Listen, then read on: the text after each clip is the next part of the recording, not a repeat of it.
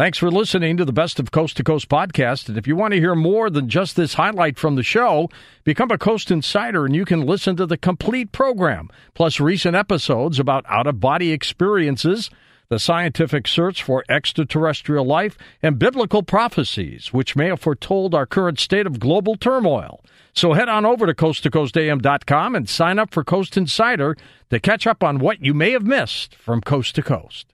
Now, here's a highlight from Coast to Coast AM on iHeartRadio. And welcome back to Coast to Coast. George Noory with you. Dr. Don Simborg with us, a retired physician and former faculty member at both the John Hopkins and the University of California, San Francisco Schools of Medicine. He is a founding member of the American College of Medical Informatics and the founder of two electronic medical records companies and currently consults with high tech medical information companies as well. His book is called What Comes After Homo Sapiens. And, Doctor, welcome to the program. Thank you. Glad to be here. I'm looking forward to this. And this um, this book does make one think, doesn't it? Well, that's what I was hoping. right before us came what was it, Cro-Magnon Man? No, Cro-Magnon man is really another Homo sapiens. Uh, what came before us was a different kind of human uh, that uh, evolved in Africa. We're not exactly sure which of the many fossils uh, was our immediate pre- predecessor, but it was probably Homo erectus or Homo heidelbergensis. So there were a number of candidates to be our immediate uh, predecessor in the human line. And they, they all they all were in Africa. During this this evolutionary stage of humankind, what over the years and over the uh, you know thousands and thousands of years, what causes that evolutionary change? Well, historically, uh, we've had life on Earth for maybe three and a half, 3.8 billion years. And we've evolved from very primitive bacteria all the way through many, many species. And the driving force that most scientists accept today is what we call Darwinian natural selection. So, Charles Darwin, of course, uh, published this theory back in the uh, 1800s. And basically, what Darwin said was that something changes about a species over time. Now, at that point in time, when he wrote the book, he didn't know anything about genetics or what really caused these changes, but he did observe that species each change from you know over hundreds and thousands of years. And what he also uh, hypothesized was that that change interacts with the environment. That there is something in the environment. In fact, there's many things in the environment that would make some changes allow that species to thrive better. And really, to thrive better really means to have more children, to be able to mm-hmm. live long enough to have offspring or to have more offspring. So he called this natural selection by the environment. A lot of people use the term survival of the fittest to describe this, but that's really kind of a misnomer. All that fittest means is that you live long enough to have children or many children. So some of the changes, we now know those changes are changes in our genes. And those changes, by and large, happen randomly. There's two kinds of mechanisms that change the genes of any species, including our own. One is just random mutations, just things happen randomly, genes change, and most of those changes don't do anything. Some of them are not good changes. In fact, they make the individual less capable to survive in hmm. their environment. But occasionally, there's a change that's good, that somehow makes you stronger or more capable of coping with the weather or with predators or with infections or with the diet source or whatever it is. And it's those good changes that ultimately select out groups of species or individuals and species and they ultimately thrive better and become other species. So that's really how evolution has occurred up until now. Don, there is a theory. There's a theory that the humankind was genetically altered by extraterrestrials, that they came to this planet a long time ago. Whatever species might have been here, they genetically altered them, and here we are. Possible? What do you think? I think that's bunk. I don't. I don't believe a word of it. I don't think there's any evidence for it.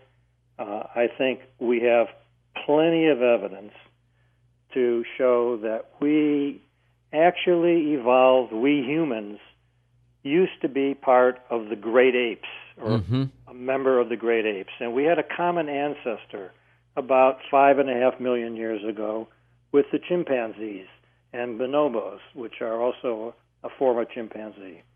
And about five and a half million, uh, million years ago, we started to diverge from them and ultimately went through a lot of other pre-human species and about 2 million years ago developed into the first humans. Not homo sapiens but the first humans.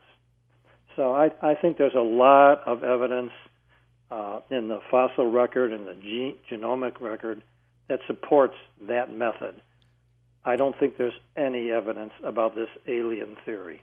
Is is it safe to assume that the evolutionary process that got us to where we are right now is is a good thing? That the higher we evolve, the more uh, perfect we become as a species? No, I don't. I wouldn't say that. Uh, I I think uh, there's a lot you could say that we are not the most successful species on Earth bacteria are. If you want to count success by the number or the biomass, we're not even the most successful mammal. There are a lot more rats, a lot more bats, a lot mm-hmm. more antelopes, and so on. Now, the one thing you can say is, as far as we know, in fact, I think it's pretty likely, we're the most intelligent, uh, and we're the ones capable of making the greatest changes in the environment. But by and large, uh, if you read some of the scholars who've looked at uh, evolution, uh, we are sort of an accident. We've only been here, Homo sapiens have only been here 300,000 years. That's nothing compared to 4 billion years. And chances are we aren't going to be here that much longer, evolutionarily speaking.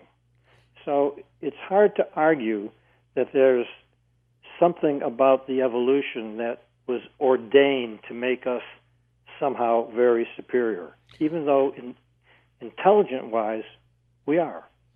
Uh, in this evolutionary process, is it a slow change, or all of a sudden do we have the next species there? The, the, the, the, suddenly does a mother give birth to a new species? Exactly. No. Okay uh, evolutionary change is very gradual. Many, many, many genetic changes occur over hundreds, thousands, even millions of years before the species or that group of individuals differs so much that they no longer can breed with the group of individuals from which they emerge. Ah. So it takes a long time. And and this change happens then so gradually that I would guess that the only way you could see the difference would be to physically compare it to what was there, let's say hundred thousand years before. You you you don't see it uh, on on this gradual basis, do you? That, that's correct. You you wouldn't notice it. Uh, in fact, no species was sentient enough, smart enough, aware enough to, to even possibly notice it. Now, that's going to change, by the way. And one of the hypotheses of my book is that we are going to be the first species ever to know that a new species has emerged. Will, will we witness it? Yes, we will witness it. That, that's my theory. Now, uh, I just have to say this is speculation Sure. based on science. That is, this is not science fiction. What I've done uh, in creating this book is I first went through what we've been talking about. How did we get here? How do any species get here? And particularly, how did humans get here?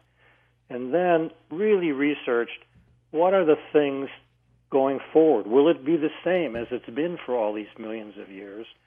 Or is something going to be dramatically different? And in my view, it has to be dramatically different. Listen to more Coast to Coast AM every weeknight at 1 a.m. Eastern and go to coasttocoastam.com for more.